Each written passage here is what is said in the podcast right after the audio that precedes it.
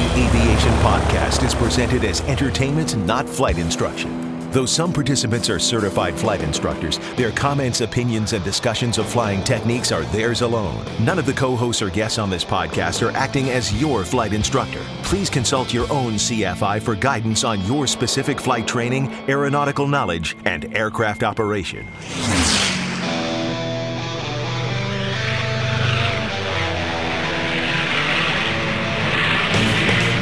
This is the Stuck Mic Avcast, an aviation podcast about learning to fly, living to fly, and loving to fly. Episode 181 Is My Aircraft Airworthy? Coming up next in this episode of the Stuck Mic Avcast. Now, here are your co hosts Victoria Neuville, Eric Crump, Larry Overstreet, Russ Rosleski, Tom Frick, Rick Felty, and Carl Valeri. Hey, folks, welcome to the Stuck Mic Avcast. We have uh, interesting crew with us here tonight. I am actually transmitting from Bucolic, North Jersey. Of course, that would be Basking Ridge, where I'm originally fun, ha- from, and having a wonderful time up here with family and friends. Uh, I actually, if you get a chance, check out the show notes. I put a picture in the show notes there, and uh, I don't know if I can give it away or not, but it's actually right next to an airport that's closed and uh, it was the first place that I really got interested in aviation. And we'll talk a little bit more. Actually, I'm going to give it away because it's in my pick of the week. But that's uh, Somerset Airport, Somerset Hills Airport, Somerset Hills Airport in Basking Ridge, New Jersey, not Somerset Airport. That's I guess under the TFR right now because President Trump is here. Uh, in Bedminster, it's because it's the one that's a little bit further away in Basking Ridge. Uh, but anyway, joining us today is uh, from the Northeast. Also, is Rick Felty. Hey, Rick, how you doing? Doing well. Nice to be here. Well, I'm sorry about last week, but uh, last show, sorry. Oh, but that's uh, right. glad to be back. Yeah, and uh, one of the original crew, cast and crew, of course, is Rick Felty. So that was an important one there with our seven year anniversary. That's cool. Uh, the other person that's with us is Tom Frick in the cooler Florida right now. Tom, welcome. Yeah, nice and cool. It's it's been blistering here lately. I'm I'm starting to think it's summertime again. Wow, you know, we're going to get up into the 90s tomorrow, which is going to be interesting. I got to take off tomorrow morning, so I'm going to do a little density altitude check before I fly out of here. That's for sure. It's going to get up to 99 in two days. It's amazing. Um, I'll make a little a little note to, to check out my pick of the week later And- regarding density al- altitude. Yes, cool, cool. um, and uh, also with us is Bill English from the heart of Virginia. Bill, welcome. Yeah, steamy here too. I came into from Seattle this morning. It was 60 degrees, and it's like 90 here too. I think we're warmer than you guys in Florida, Tom. I don't know. Hot and dusty. Amazing thing about It, it might be. It's it's the humidity that's killing me down here. Oh, there you oh go. yeah, yeah. Well, that's true. I mean, it really it's not that bad in the Northeast as far as nighttime is concerned. It does cool off quite a bit, uh, because it, it's less humid, I should say. And uh, but it does cool off in Florida. It's just, it's different. You can tell the air is uh, density is different, et cetera. It's really uh, a, a lot different up here, and they do get breaks, but they're not going to get a break this week. It's going to be super hot, so make sure you check your density altitude. Do your calculations before you take off, and we're going to talk a little bit about that here. So anyway, let's get on with the show. Let's do the pre flight. You know, we had uh, a listener write in recently and uh, asked if we could just discuss, you know, how we determine if our aircraft is airworthy. Uh, there was a recent crash in Daytona Beach. It was an Arrow, Piper Arrow, and it really caused this person to think more about determining if an airplane is airworthy. You know, from a legal standpoint, but more so from a practical standpoint. And he also wanted to know how to determine if a school, a club, or maybe the FBO you rent from has airworthy airplanes. These are all really good questions. Uh, I what we're going to do today, we're going to mention a little, little bit about the rules, right? We're going to talk a little bit, uh, a little technical, but not too much. But this might be a little more philosophical and will help you go forward in picking your school, your FBO, and maybe the club that you want to fly with. Uh, airworthiness is an important thing, and it's something that we all should be concerned about, no matter what type of aircraft we fly. So before we start that discussion, though, a couple things. Uh, first of all, in our pre-flight checklist, we have a sponsor, aviationcareerspodcast.com slash scholarships. You can uh, further your skills and do something fun by winning one of these scholarships for a new rating, a training, or some type of flight experience. It's for everybody. And uh, we just added two more. The June 29th edition uh, just came out, and it's an online scholarships guide. It's uh, the OX5 Aviation Pioneer Scholarship. It's a flight training scholarship between $250 to $1,000. Another one, which is the Charles J. Colgan Aviation and Aerospace Scholarship, is actually in Virginia, and that's one for $2,000, and that's with the VABA, which is, let's see, help me out, Bill English. It's the Virginia. Virginia Aviation Business Association. Okay. I had it. I had it up and it went away. okay. Well, that's good enough. The Virginia Aviation Business Association. Uh, the word Colgan, I think some people know of, uh, and uh, it's uh, it's an old old name that's been around aviation for a while. So this is a terrific scholarship they they have placed out there. So hats off to them and that's our for, for our sponsors. Well, first, w- another thing that we are doing too, we've always done announcements, and if you have a shout out or announcement you want to tell us about a news item, send it in to us. We'll discuss it. Um, but we really want to start doing a little more news items. I know I've gotten feedback from both the co-hosts here and also you, the listener, uh, that you want something that's more current, that type of thing. So we're going to give it a try here, and I think we really are, are onto something here. I think this is a great thing to do is start bringing some news items to you. So our first news, uh, news item for today is, uh, well, you know, in the AOPA did a great article, and I love how they title this. It says FAA cuts cost of training, proficiency, instrument, and sport pilots, big beneficiaries. You know, on uh, June 27th, which is uh, a couple days ago, uh, the FAA published a, a final rule. It's going to allow a much uh, broader use of technology and also really reduce the cost of flight training and maintaining proficiency. Uh, you know, and that's through the use of you know all sorts of different things like simulators, advanced uh, ATDs, advanced training devices, and uh, I think it's a wonderful rule that they've put in place here. Uh, this is something that I think one of the things that we've also looked at is uh, being able to get your commercial certificate also has been something that I know myself, even though I haven't been doing a lot of flight training for the commercial, has been a little bit more difficult because of the fact that, you know, you're looking for a plane that's a complex aircraft, both for your commercial and your CFI. And now for those check rides, you do not have to have that complex or that commercial aircraft, excuse me, that complex aircraft for the commercial or the CFI, which I think is a, a really big leap forward. And Tom Frick, I kind of wanted to bring you into the conversation here with this is that one of the things I think it really affects is is the flight schools and flight training. And I'm wondering, even though it's a really new rule, have you felt the effects of it in your flight training environment? Not initially, no. I mean, it, it's as we're looking at the rule and, and moving forward with it, um, we're trying to see what kind of impact it's going to have, and and only time will tell. Okay. You know, I mean, initially we haven't felt anything. It, it's it's um it's really new, and people are still trying to wrap their heads around this, because um you know these changes come on the heels of of you know some of the other changes with uh, using um, complex aircraft or having to have a complex aircraft for doing a commercial or a CFI, um, and you know some of that's starting to be felt already. You know, and I'm wondering how this rule is going to affect us as well. Yeah, and so they, they kind of tie in together. I think it's they they're both are very similar. Uh, as far as in your school, you have the, uh, and I'm assuming that it, sometimes the having the complex aircraft would would be a, you know a little bit of a challenge, wouldn't it, in trying to schedule check rides and actual training. Sure, it always has been, and and you know the the the fleet of complex aircrafts for training has dwindled over the years. You know, um, you know, traditionally a lot of flight schools used the Piper Arrow because it was it was the perfect platform to teach complex to a student, and and they were becoming um, harder and harder to come by. You know, and then in light of the uh, incident that was in Daytona Beach, kind of just finally put the put the rule on that that uh, they they weren't going to use it for uh, for um, the uh, practical tests anymore. Mm-hmm.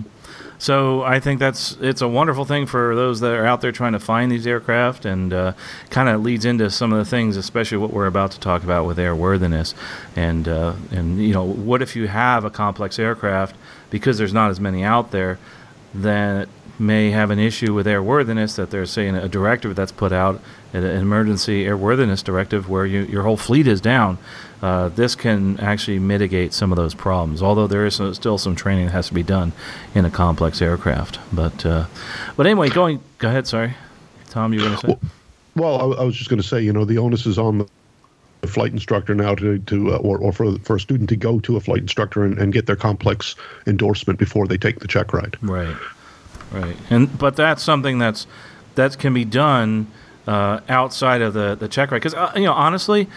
I've seen it happen so many times. The day of the check ride, the complex aircraft fails. You know, there's some or something breaks, and now it goes offline. You can do the rest of the check ride. Then you have to come back and do the demonstrated ability in the complex, you know, gear down, emergency extensions, that type of thing. I think this will relieve quite a few schools. I could be wrong in some cases, but I think it is a great thing. That's for sure. Um, but go, go ahead. Well, Carl, yeah, this is Bill. You know, there's another part of this as well. If you dig down deep into this rule, um, coming down the pike in a couple of months, there is an amendment that they haven't yet written, but you'll notice this in the rule the use of less expensive, technically advanced airplanes. So, right. your GA airplanes like the DA 40s and, and Cirruses, and you have to look at the you've got a cost issue there or a liability issue and a safety benefit. Think of this. Um, there's not too many people that hurt themselves real bad with gear up landings, but managing that technically advanced airplane now, uh, putting that into the commercial tri- commercial training syllabus could be a great, great safety benefit. Oh, I agree. I very much agree. Um, speaking of, of benefits, it's kind of interesting. There's uh, just kind of summarizing. I, am not sure we really did that as far as you know what kind of changes are coming up here. Um, some of the things that are coming out of this new rule uh, are let's take a look at certain things like the frequency uh, interval to accomplish instrument proficiency experience in the ATD in the ATD advanced training device is going to be reduced from every two months to every six months. And it also allows for combos in the aircraft and also the advanced training device uh, to actually get those requirements. So I think that's really cool. Um, another thing that I think is something that is, is a big bonus, both in time savings and money, is the sport pilot training is going to be credited towards certificates and ratings, uh, which is cool. I think it's that's going to be something that you know airplanes an airplane in my mind. Um, also, something that I think is going to be interesting to see uh, is logging this time because normally, whenever you're flying, right, in a simulator, you actually have to have a flight instructor there, right? An instructor has to be there. Well, there's actually the presence of an instructor is going to be no longer required in any of the flights, full flight simulators, flight t- training devices, or the advanced training device. And uh, you know, there's a little difference in those for some that are new. You know, full flight simulators, the ones that are moving up and down. Advanced training device, it's a stationary device, but has the characteristics of an aircraft. An advanced training device is is more like a PC-driven thing that, at times, in my opinion, can be more uh, in tune with a flight training device and the actual aircraft. It's really amazing how far we've come uh, especially with uh, some of the, the Redbirds and that type of thing that are out there. And Bill, I think you actually have some of those at your school, right? The Redbirds, and I think this is going to impact you. Yeah, we yeah um uh, uh, we've got Redbird at the uh, place where I fly and at the day job, and uh, yeah, they're it's pretty amazing. I mean, I've I've been in you know all the way from the you know the airline type simulators and, and the Redbird, and they're pretty darn close. It's uh, it's definitely. Uh, I mean, I'm sure there's going to be people on both sides of the argument. You know, with uh, not having the instructor in there, there there's a there's a arguments on both sides of it, but definitely as far as keeping the cost down and getting people in there and doing some work, um, certainly seems like it'll be a plus. Right, right, that's for sure. Yeah. Getting back to another point too, you made it already. I'm just summarizing some of these things. Is using uh, less expensive, technically advanced airplanes to be allowed for the commercial pilot training. Uh, it also is a benefit, just like you said, Bill, because uh, we are flying much more complex aircraft with many more systems, and uh, we're managing more systems. I mean, heck, that's what they do in the airline pilot world: manage, manage uh, systems, and going forward. Um, the other thing too that I think is pretty cool, I, and I'm very happy about this, is the sport pilot instructors are now going to be allowed to provide training uh, and for instrument training, which I I think you know for endorsements and that kind of thing you have to have those. But it, moving forward, we're actually going to be able to allow those people, the people that are sport pilot instructors, to give instrument training. So uh, it's just it's it's a, a, whole new world. I think the FAA has realized that um, with the advent of new instructional techniques and also aircraft and systems. Uh, we all pretty much are are working on the same page, and uh, you know, airplanes and airplane. Uh, and I understand that there's going to be some other opinions out there, but I think they do recognize uh, the importance of using these devices and also the accuracy of the devices. I don't know if you remember, uh, you know, when I started doing my instrument training, it was one of those devices that sat on top of a you know a table and there was like hardly any computer input at all. Oh yeah. And, and it was it was quite interesting there were actual instruments on the, on the device. Uh, and nowadays you can simulate so much weather. The visibility is incredible. Uh, when I first saw Redbird I was like wow. Uh, yeah. I almost feel like I'm I'm in the airplane so that's absolutely terrific. But uh, anyway we summarize the rule. It's uh, if you want to check out more about it, just go online. We have some links to that new, uh, and it's exciting for us as instructors and those people that are out there in the in the world giving instructing because now things have changed. Uh, one of the things that I think that's changed, it's going to be a big benefit. There are a lot of technically advanced aircraft out there, uh, and I know that uh, I think that some people, and I'm, I'm not sure, Rick, if yours was considered a technically advanced aircraft. Did you have the uh, in the aircraft you trained in initially, was it the? Yeah. It was a technically advanced aircraft or not? It was uh, like the standard gauges. You're gonna have to remind me. No, it was technically advanced. It okay. was the standard yeah. gauge. Yeah. Okay. In fact, in fact, I had to. The, the school had a mostly, you know, glass planes of various kinds. They had some, but I, I, I ended up having to fly in one just to just to try it out. You know, a six pack. Oh wow! Because I hadn't hadn't flown in one. Right, right. So my training was really exclusively uh, glass.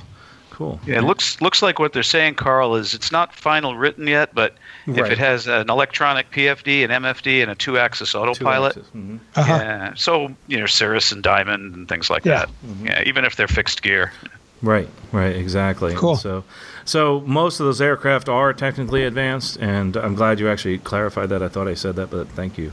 Uh, the one of the things that's interesting is, uh, you know, again, figuring out if I do have uh, one that's an actually, you know, technically advanced aircraft or not.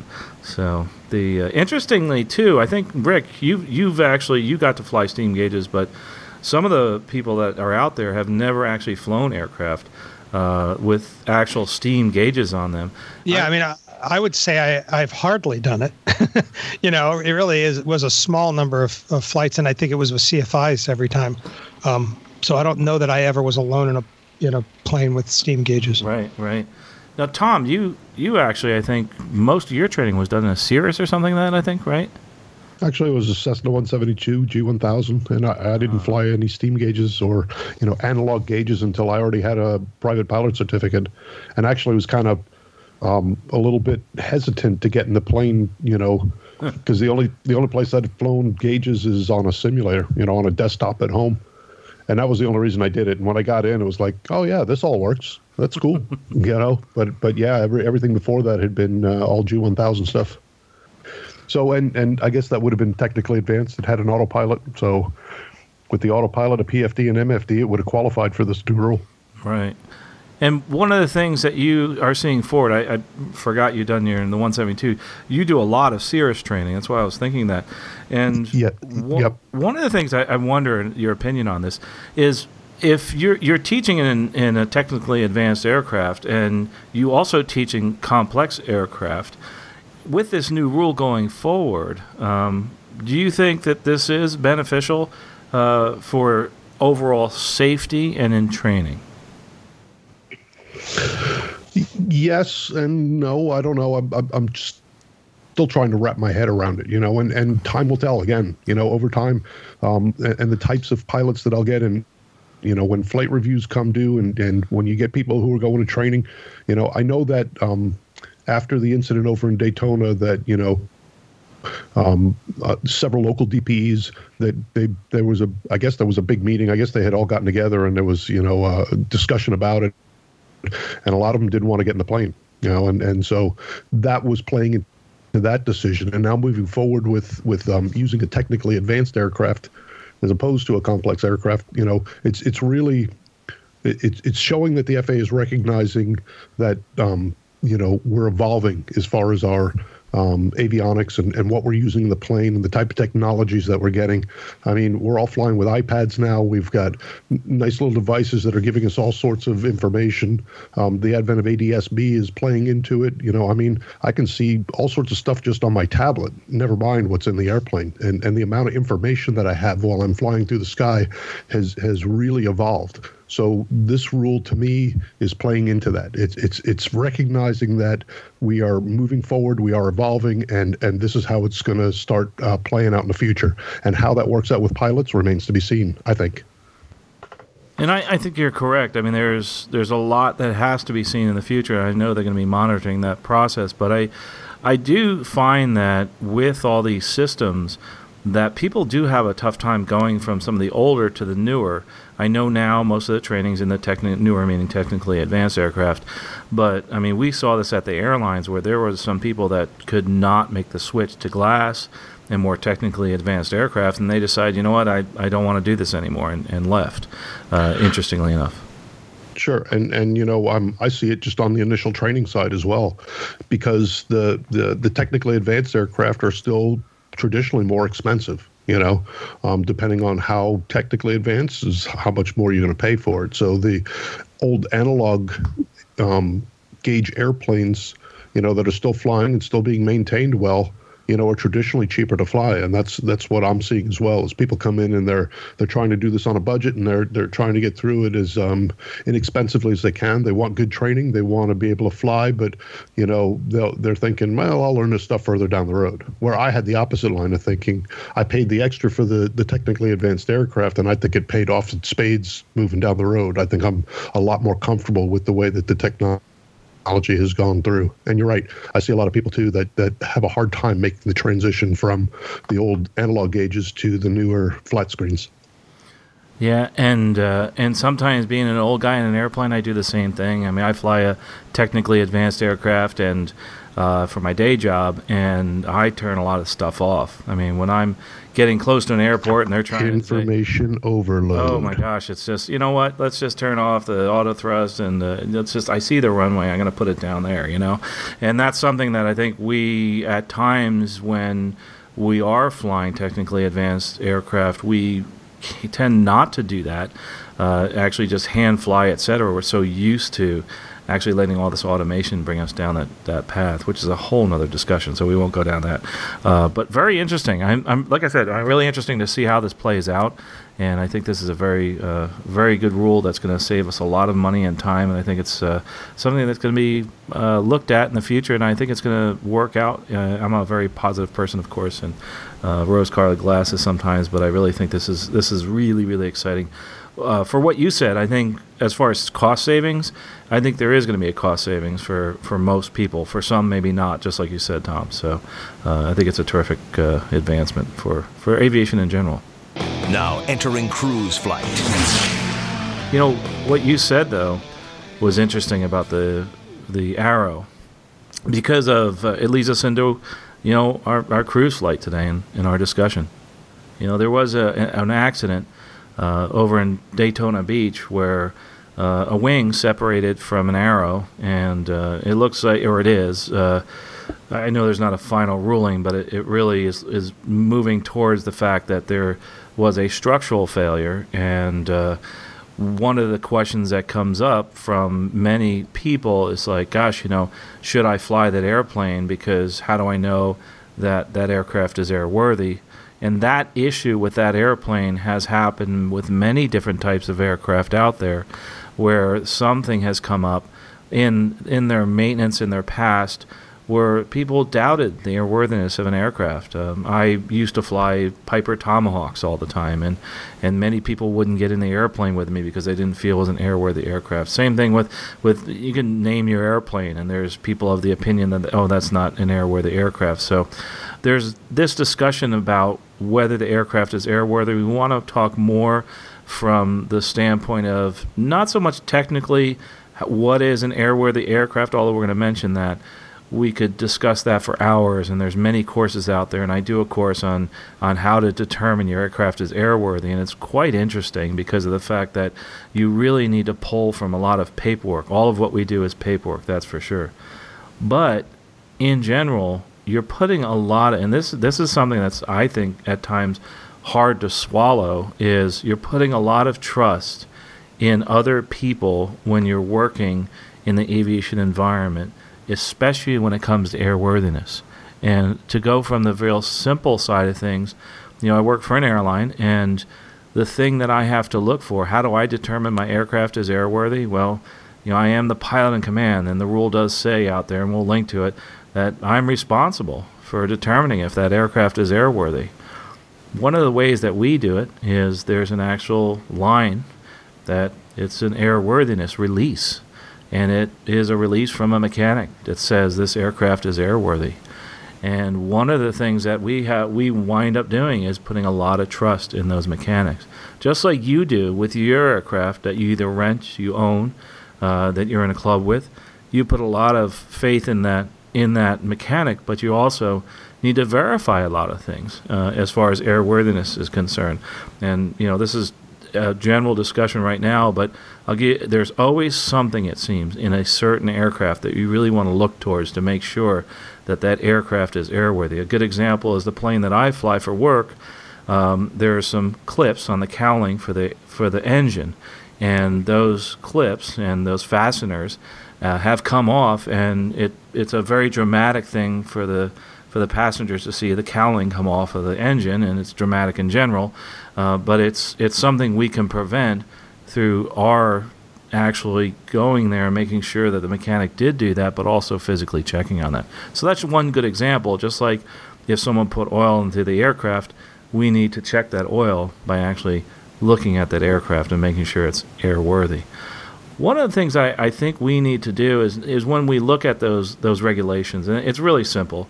Uh, and the reg that I was actually talking towards, for those that want to know, is 91.7. And you know, we it says basically it's real simple. No person may operate a civil aircraft unless it's in an airworthy condition.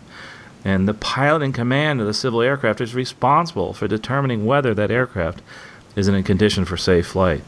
And and also it, it continues on, and this is about being in flight. The pilot in command shall discontinue the flight when unworthy mechanical, electrical, structural conditions uh, occur. So, uh, but, we're talking more on moving forward, trying to figure out if our aircraft is airworthy the person that wrote in to me about this, we actually had a very frank discussion, and this is where I want to open this up uh, to a lot of our, our co-hosts here. Is that he wanted to know, he, and and this was, uh, you know, he didn't want me to mention his name, but it, really, um, some great questions.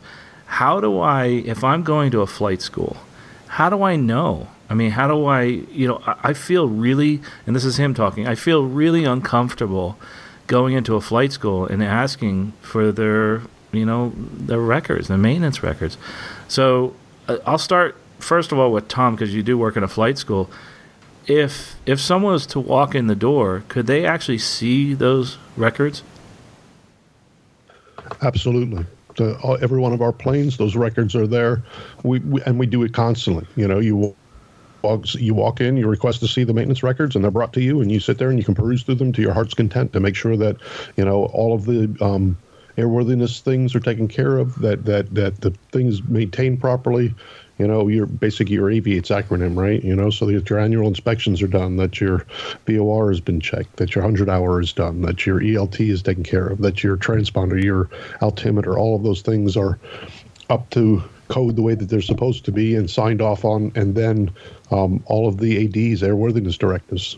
Um, I teach my students that you know when when they do their ARROW acronym and they go in and find the airworthiness certificate. You know, I ask them, does that thing expire? No, it does not, but it needs to be kept current, just like your pilot certificate does. You know, and those airworthiness directives need to be checked. And um, yeah, if anybody ever feels bad about going into a flight school, you know, if they're making them feel bad for going in there and asking for records, they're at the wrong flight school. Um, I think those records are, are meant to be open to all of the pilots who are flying those airplanes so that they can see them because we're required. You, you just mentioned it. 91.7 says you, as the pilot in command, you're responsible for the airworthiness of that airplane. You know, um, when I started working for this flight school, I spent an entire day doing nothing but just going through. Uh, you know, I went plane by plane and checked every one of its records up and down, and now I go back on a regular basis to make sure um, that, that the maintenance is being taken care of. Yes, there's somebody else working on it, and yes, we put a lot of trust into our mechanics, but at the end of the day, I'm responsible. So I want to I want to see those records, and I want to be able to um, make sure that uh, the plane is airworthy. Tom, you had mentioned a couple of acronyms that you use, and uh, although obviously not sanctioned by the FAA, uh, it, they are great memory items. Uh, maybe we could put those in the show notes for the folks. But uh, you talked about Arrow first, right? Sure. Um, and then the next one was for actually looking at, at the maintenance records, right? Yep. Um, was was Aviate. Right, Aviate. So we'll have those in the with show the, with the I being the number one. Yep. Number one. one, one of the things though that's interesting, and I'm wondering if you guys do this because we, we do this also, is in those. Uh, let's take hundred hour inspection. Let's let's go with that. Are does your school, uh, like many others, enable you to figure out if the hundred hour inspection is close to being due by looking at something other than the logbooks? Sure. We we um our our uh, we, we basically keep a binder with every airplane with the keys to the aircraft, Hobbs sheets, and all that other stuff, and, and our maintenance logs and times are kept right in that. They're they're kept track of on a computer on our flight scheduling system. They can look at them there as well, and they can see how much longer it is. And the flight school I work for not only does 100-hour inspections, we also do 50-hour inspections. Um, we go above and beyond. Um, we're also a Part 141 school, and part of our syllabus says, you know, our TCO says that we would do 50 hour inspections on the plane. So all of our planes get 50 hour inspections. Okay. So it, it, it's double what it's what's actually required. So going back to that, as far as uh, any type of airworthiness directives that have uh, actually been applied or not, or any any just any general maintenance. One of the things, though, that we do, just and that's why I asked you this, is that we trust that document a lot of times, don't we? Uh, we don't look at our logbooks every time we go out and fly. And for those that are starting out flying, it's like, well, don't you just check them? It's like, no, because we there, therefore we're putting trust in somebody, aren't we, Tom? Oh, absolutely. And like I said, I, I go back and check records fairly frequently, but I don't do it every day. And, and maybe I should. I don't. I don't know that I have the time to do it every day. Um, a lot of times it's it's it's keeping track. There's there's records that I can do. I'm aware of what its maintenance cycle is and what the intervals are. I've, I've looked at the records up to a certain point, and now I know that okay, it's due in a 50 hour. And when the 50 hours done, I go back to the book and so I go, okay, look, they changed some oil and they, they changed the clip on the seat and whatever else, you know, they might have found in, in that inspection and corrected and signed off on. And, and now I'm back up to date again. So if someone's, you know, new to aviation or has their private or, or when they were new, um, they looked at the airplane and trusted their CFI. I know, Rick, when, when you were learning how to fly, the instructor in the beginning you put a lot of trust in your instructor obviously but during yeah. that process rick did that instructor go over with you at some point how to determine whether this place is airworthy sure i mean certainly as a part of knowing how to pass the check ride as i recall you need to be able to speak to that mm-hmm. i think am i right yes. and uh, so i remember at that point it happening but you know in terms of uh, explaining that I could ask them, you know, just you know the kind of discussion we just had. Um, not necessarily. If I look back on it, it was certainly a lot of trust. Um, they, uh, we, you know, we did. We obviously everything was logged, and and it was you know you're you're jumping in and you're looking at the numbers and uh, comparing them to logbook and if something's off then and nothing was ever off so you know there's a consistency there that felt like the reporting and record keeping was was you know up up to speed and there weren't a lot of oops we forgot to do this one you know the planes came off the line when it felt like they were supposed to so i guess there was a sense of trust and a sense of all evidence pointing to the trustworthiness of the school mm-hmm. um, so but yeah i i, I did not I, I, you know, I, I think I just fell back on that, and I did not ask to see anything. And I do agree that if you ask and there's a problem with that, then you should not be there. That's not a school to go to, because if they aren't open about it, some there's a reason. Um, I think that's a good point, Rick. I mean, the other uh, thing I know, ours were also, you know, the, the it was Cirrus, and and and the ones we had were privately owned, but sort of leased to the school. Which was an you know a cost offset for the owner, Right. kind of. So there was also a person involved who I who I knew and I met, and I sort of treated his plane, you know, as if it was my own in that sense. Just here's a here's a person. This isn't just a, you know, a tractor or a school bus or a thing that's just cranking it out. This has this has a personal connection to somebody who invested in it, and and I know that the school had to respect that too and did and so it all felt um, well managed but yes definitely i did not go through the stuff for sure.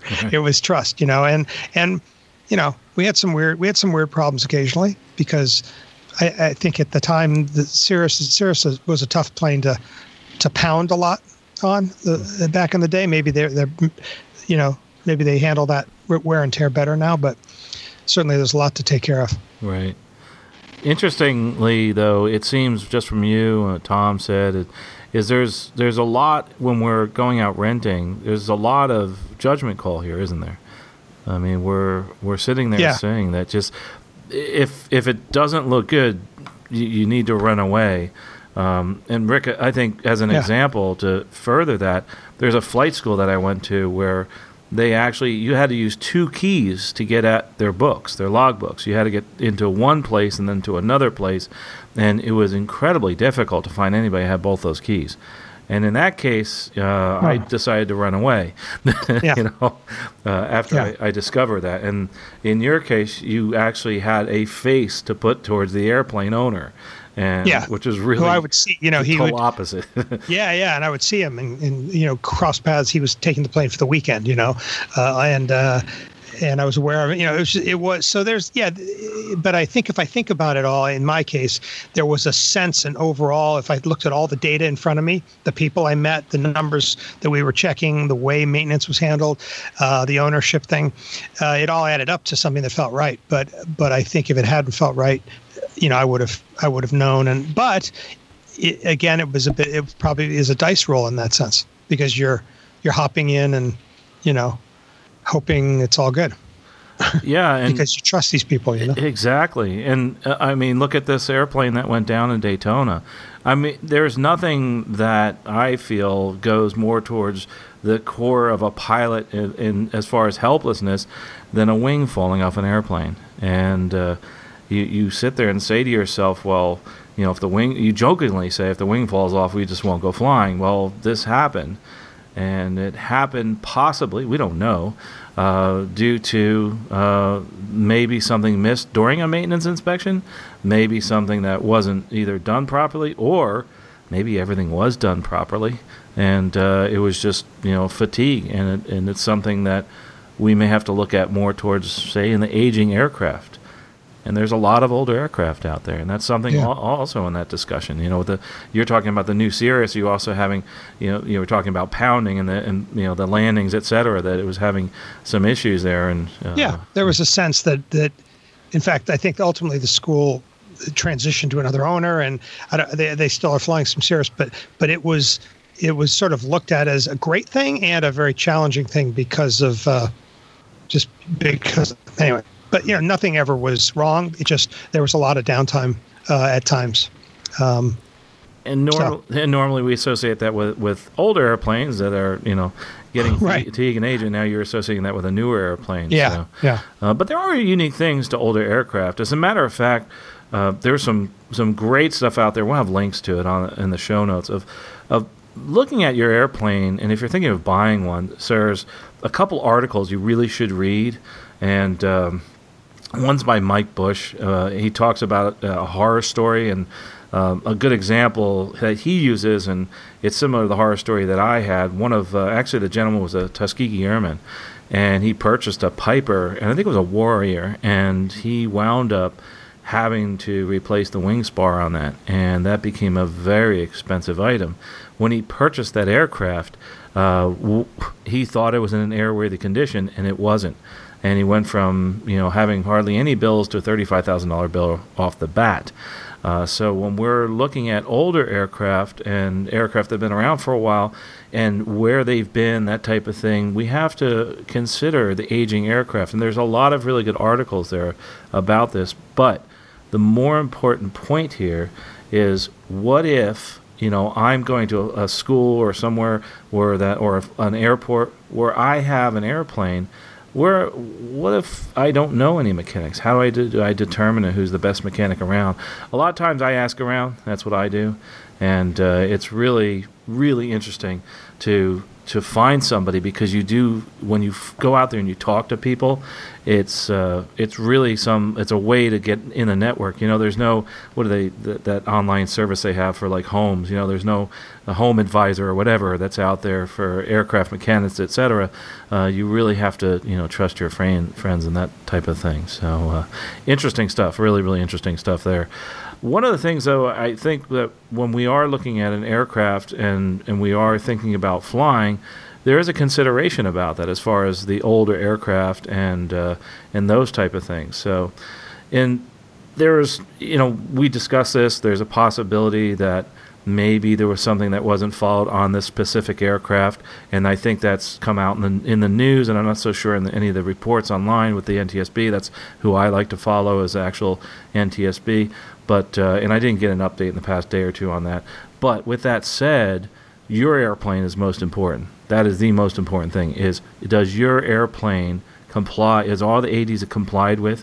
Are all the service bulletins complied with? Are how do you determine that? You look at the logbooks, but really, really importantly, you know, again, who is doing your, you know, who's doing all your your maintenance? You know, who's the person that's in charge? And I think that's something that we have to look at and uh, and one of the things I think Tom, you mentioned this, is besides using our judgment, we have to use our judgment in actually the person that we are having maintain our aircraft. One of the things that's interesting, and, I'd like to hear from you, Tom, is that you're around at mechanics uh, quite a bit. Um, how I'm assuming the local, you know, flight instructors and folks at the airport must have some way to determine, hey, who, who's the good mechanic around here?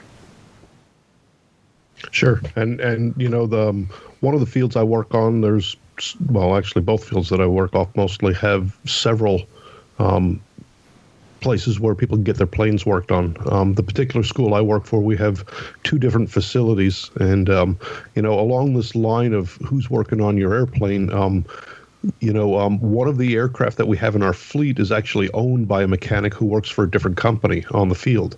So he maintains his own aircraft. So I have to go someplace else to find the the maintenance logs for that book, which they're the same way. All I got to do is walk in and say, "Hey, I want to see the books for this tail number," and they go, "Oh, here you go," and they'll let me sit down and, and peruse them to my heart's content. And when I'm satisfied, I give them back to them, and and, and we go about our way. It was kind of odd at first because like I've, I've developed a rapport with the mechanics that are on uh, work for the flight school that I, I work at. And, um, you know, I know who these guys are and, and, and I talk to them and I talk to them about issues I see in the plane. And when things come up, they fix it. And, you know, they're relying on me as much as I'm relying on them sometimes because you know I'm their eyes and ears with the aircraft that they're trying to take care of. Which, by the way, the, the mechanics that we have are very passionate about making sure that they're the aircraft they're responsible for are in, in just absolute top notch condition, and um, you know they they appreciate a pilot who can go through and help them troubleshoot give them good information so that they, when there's an issue with an airplane or there's these little squirrely incidents or, or uh, mechanical bugs that go on that are hard to track down, they appreciate as much information as they possibly can get so they can fix those things, get it in the maintenance logs, and then get it up and flying again. So, um, yeah, that, that odd situation of having another mechanic, I, I wasn't familiar with this guy, and it took me a little while to develop a little bit of a rapport with him to where I was um, my, my, my trust level had gone up after a while when I when I realized that you know he was just as passionate about working on airplanes and making sure that his airplane was was um, going to be a, a, very airworthy um, aircraft. Airworthiness really does get personal, and uh, you know there's there's a lot of as I say best practices out there. You know, looking at logbook entries and the records, and you know type certificate data sheets, etc. You know your ADs and all, and their uh, you know STCs. But really, the most important thing is that relationship we have with our with our mechanic because it, it's great that the logbook is, is all there, but and, and everything's in order and all the paperwork's done. But it's really what's going forward that's most important, and moving forward every day I think is very important with a good mechanic. Sure, and and you know one of the terms that I heard you use was was the ADs, the airworthiness directives, and I heard you use service bulletins. And airworthiness directives are required to be in the maintenance logs, and they're very easy to find. The service bulletins, not so much. You know, a service bulletin mm, doesn't necessarily need to be complied with the same way that an airworthiness directive has to be. And in that light, you know, there's a lot of times where the service bulletins are a little harder to find, where you have to go out and do a little bit more research on your own. Um, there there may be service bulletins that are out there that were basically recommendations to do to an aircraft, and you know the mechanic can look at it and go, well, you know, well, I don't, I don't think we need to do this, or there's something that that something else that that keeps us looking at this. But um, you know, they do exist, they are out there, and and these are things that the manufacturers put out that say, hey, you might want to check this. You know, so there is that gray area with with between those two documents. You know, another really good resource too, and, and talking about that gray area and the, the service bulletins, but one of the resources I use, especially when I'm looking for a new aircraft, is, uh, and this is going to sound strange, is the NTSB. Uh, I look at NTSB reports and do searches on those aircraft, and I, I try to see if there's something that's possibly, you know, a weakness in that aircraft, and uh, and if there's something that keeps coming up, and there's a failure, etc. Maybe it's something like a shuttle valve uh, that's been changed on an aircraft finally. And now, now that I have that knowledge, when I go forward and I go fly, say, uh, what's it, the the Tecnam, uh, I make sure that that shuttle valve is has been replaced or the the new one's in there that's been been required. You know, and that's one of the things that I love to do is do research into those and just uh, you know even with the FA has databases on the, the difficulty what do they call it uh, uh, service difficulty reports online. You can take a look there too. There's so many cool places. And another thing that I think is one of the best places to go is those type clubs. I mean, those are really cool. You go online. Uh, sometimes you have to be an owner, but I think there's ones where you don't have to be. Um, and I think, like Tom, you actually, and I forgive me for remembering this or not, uh, you went to a lot of training with Cirrus, and I think you're a Cirrus authorized instructor, correct? No, that's correct. Okay. So with that, I'm going to go to you, and I'm going to say, hey, I'm thinking of buying a Cirrus. I know nothing. Could you help me and tell me what are the Achilles heels here? What do I need to look for? And I think that's that's a great way to be. And I'm, I'm sure there's like one or two things you could probably tell me. Right? so. Um. Yeah. Um. There, there isn't really. You know, I, I I don't know of any just off the top of my head that are saying, you know, oh, you got to be really careful of this. You know. Uh, um, and again, it may have it may have come in of um, you know there there are ADs that are out on on um, you know, on some of the, the Cirrus products that I've flown, and I'm, you know, the the lists aren't as long because like you, you fly a 1976 Cessna, it's had some ADs. You know, there's uh-huh. there's a big long list of them. You know, you fly a 2010 or even a, we've got a 2016 Cirrus, the list of ADs is not quite as long. You know, they they haven't come up with them yet, or they haven't come to fruition, or however however they come to evolve. You know, because I mean, a lot of that stuff is time. I, I, I, liken it to my students like this: that the ADs come out. It's basically if you were thinking about your car, it's a recall, right? It's something that after the manufacturer put the plane together and, and it's out there, they realize like, oh, you know what? Maybe this little valve over here needs to be checked more often. We told you it needs to be checked every six months. We found out you're probably better off checking it every three months, and that's how they'll do it is through an airworthiness directive. But it's basically a, a recall for the airplane. Gotcha. You know, there's a lot of different resources, and we've talked quite a bit about uh, things that might help people. And you're listening right now, you might want to know what those are. And are and I, I, have them in the show notes, and I think you should really go out there, just like uh, we were discussing the service bulletins, and um, there's service difficulty reports, etc. There's some really cool stuff that's been put together about how to maintain aircraft and old aircraft, and it was like the it, it was the uh, Antique Aircraft Association. I saw it, but it was actually I think uh, spurred by AOPA, I think. But there's a report out there uh, it just talks about maintaining older airplanes, and I think that applies to any airplane, not just aging uh, aircraft, but any aircraft. And there's a lot of really good information in there. And it's actually here I found it. It's the best practices guide for maintaining aging general aviation airplanes. And it's uh, it was actually something that was put together and endorsed by AOPA and the Antique Airplane Association, along with all these other folks in the FAA, et cetera. So we'll have a link to that.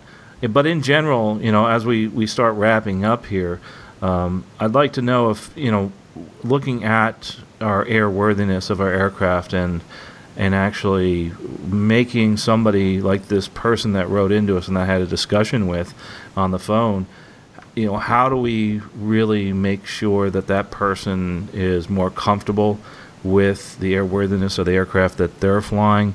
And I think a big part of it is, like uh, Tom said, using your judgment, uh, is getting out there and, and talking to those people at the air at the airport. Um, I know, Bill, I, I didn't get to you as much on this, but um, what are the, some of the things that you may think are some of the key points in determining whether the aircraft is airworthy? I, I mean, I think you know Tom probably I couldn't have said it any better than Tom did. I mean, if they're uh, if they're open uh, with you, I know uh, the place where I fly, the dispatch, you know, they give you a book, and right on the cover of the book, there's you know when the next hundred hours due, when the last oil change was. It's it's that openness and, and trustworthiness that people are doing what they need to be doing. I think that was a great point. Yeah. Well, gosh, uh, this has been a great discussion. I really, I know we're going to get a lot of feedback on whether the aircraft is airworthy. Notice we didn't get too technical. We did a little bit, but we tried not to, because this is more. It's it's a philosophy, and it's actually something that that we need to put forth there because of this this accident that happened. It's it's really something that I've been hearing a lot of discussion about. I know going forward we're going to hear more about it, and we'll bring you some news as to what the NTSB comes up with and their final reports, etc. Uh, but we're not jumping to any kind of judgment, but I think. Um, and this really, it really was a little bit emotional for me because of the fact that it's one of those things you wish, you hope never happens, and it really, it's bothersome to see, you know, a check airman and a student to, to lose their life in this instance, and uh, we hope this doesn't happen, you know, going forward. Uh, so there really is, it's you know accidents happen there's maintenance accidents that happen and there's there's things that we see that are caused by maintenance etc uh, most of them are not in that manner. It's something that we uh, you, you, know a lot of times it's the pilot that's causing the accident. But one of the ways that we can prevent that that happening as far as the mechanical errors etc is determining whether our aircraft is really airworthy is it really airworthy and uh, that has to do both with compliance on a actual legal sense uh, and also compliance from a more practical sense. And it, it's a lot about trust and uh, a lot about using your judgment when you're either purchasing, owning, renting. Uh, it's really it's really up to you. Going back to that, it's still the pilot in command that's that has to determine whether it's airworthy. Anyway, I'd love to hear your feedback uh, on this. Uh, you know, contact at stuckmicavcast.com and also uh, stuckmicavcast at gmail.com whew, boy, this is this has been a you know kind of a difficult one. I think uh, because of the fact that it is kind of close to the accident, and it's something that you know we as pilots, you know, there's something in our, our base feeling that we would never ever want to see a wing come off our aircraft, uh, and we hope this never does happen again. And going forward with all the investigations, etc., I think we hope, and, uh, and it will happen, that things will get safer because of the fact that we will re- evaluate what happened and make corrections and move forward. And and that's that's my hope, and that's I know that'll happen. And uh, you know, I have a really I, I have a big trust in the system. That's for sure. Our picks of the week. Well, anyway, let's move on to our uh, picks of the week today uh, in our after landing checklist. Uh, I think uh, Bill English had a really when I mentioned something about New Jersey had something interesting in, in his pick of the week. Bill, what is your pick of the week?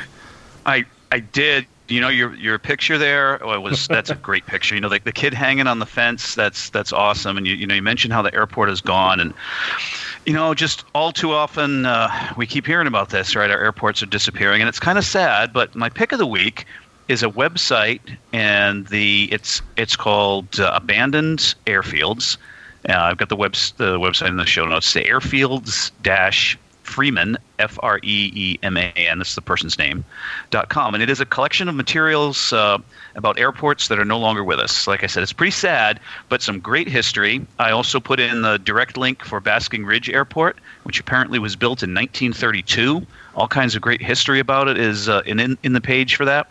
So, a great place to browse around. You might look at a town that you live in or lived in, and uh, an airport you might, you know, have known that closed up, and uh, can find some uh, awesome history in there.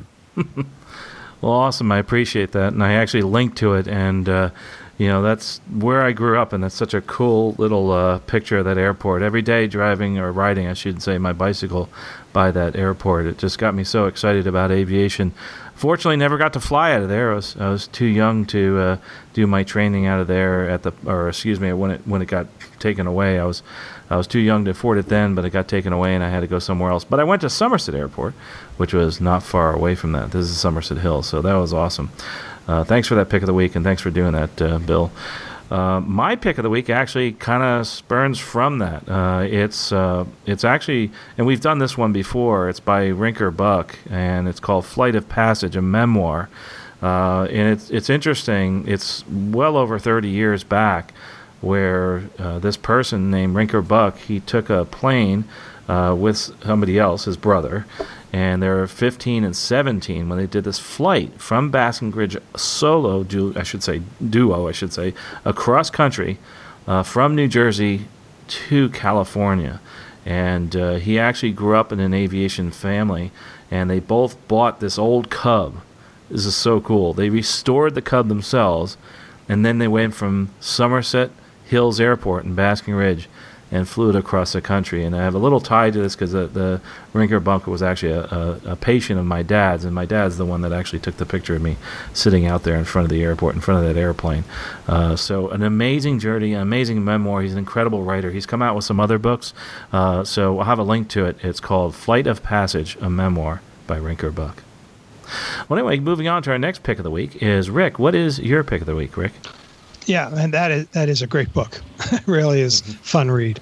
Um, yeah, mine is uh, an app, and it's iOS only. Unfortunately, um, it's by a company called Rate of Climb Industries. They they have um, they have another app that I've uh, used a bunch, and I may have talked about before, called Deep Weather, which is really a nice um, organi- organized display of the weather forecast uh, that we that we you know that as a student I read it uh, in text and found very confusing. Anyway, but they've got a nice organized app for that, and that's called Deep Weather. But that's not my pick because when I was looking at that one, I discovered an app that they've had out for a while, and it's called Density Altitude Plus.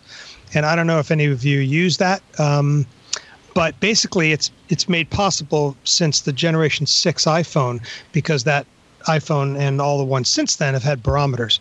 So um, it integrates uh, data, weather data from Forecast.io, um, uses the GPS, you know, to confirm both you know your altitude and where you are, and, and the barometer, and basically generates the density altitude uh, without needing to be connected to anything. I, I, it must track the data because it's saying it doesn't need to be online, but um, yeah, so right now here in uh, Natick tonight, it's 78 degrees, um, and I'm at about 251 feet GPS altitude, and the density altitude is 1,505 feet. Uh, and it gives the altimeter setting and the absolute pressure number. Well, that's awesome. Well. You said it's an iOS only. You said. Yeah, unfortunately, it is. I like to say that because I know there's a lot of people that uh, have other devices, but right now I'm pretty sure all their stuff is iOS only. All right. So it's a, it's a small little. it doesn't do anything but this. But when you open it, there's your density altitude, which is, and I would say safe, best to check with other sources and do other calculations to verify. But uh, but it's pretty neat. Awesome. I was trying to find how much is this app? Do you know? Is it a dollar ninety nine? Yeah. Okay. But yeah, that's I mean, like all apps, it's very inexpensive usually. So that's cool. I'm gonna have to yeah. get that one. I mean, it uh, practically could be free. These guys are in, you know, they're making money. So. Yeah, yeah. they have a number of apps and they bundle them. They have they have a, a Zulu time app that I was almost going to buy, except I'm not sure how seamlessly it integrates with the watch. People were complaining that they expected their watch to just be on Zulu, but I think you have to I don't know. You have to look. You have to cl- you know open the app to see the Zulu time. So that seemed kind of silly. But um, anyway, yeah, density altitude plus.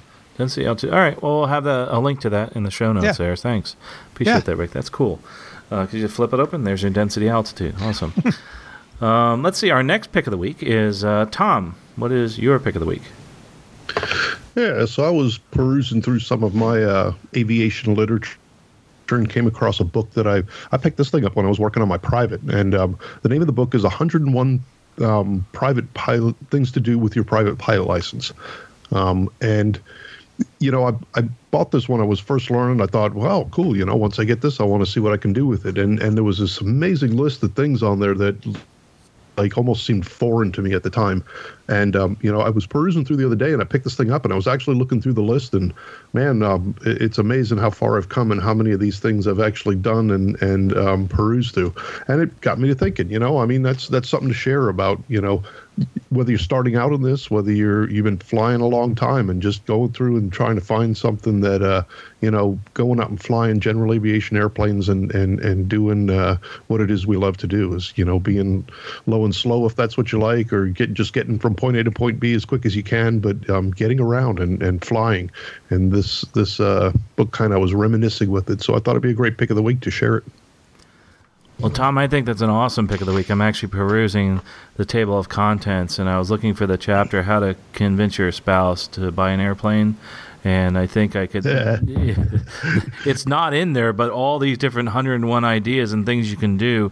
There's some really cool ones, especially the chapter on uh, just going out on your own, taking a vacation. Well, what What amazes me about this book, I mean, it, it's this the one that's available as a third edition, and I mean that was published in uh, 2004. So I mean some of the some of the uh, lingo in there may be a little dated, but um, the ideas are still pertinent, and and you know it's it's still good information. So like I said, I just kind of I looked at it and thought, well, even though it's an old book, it, it's still worth reading.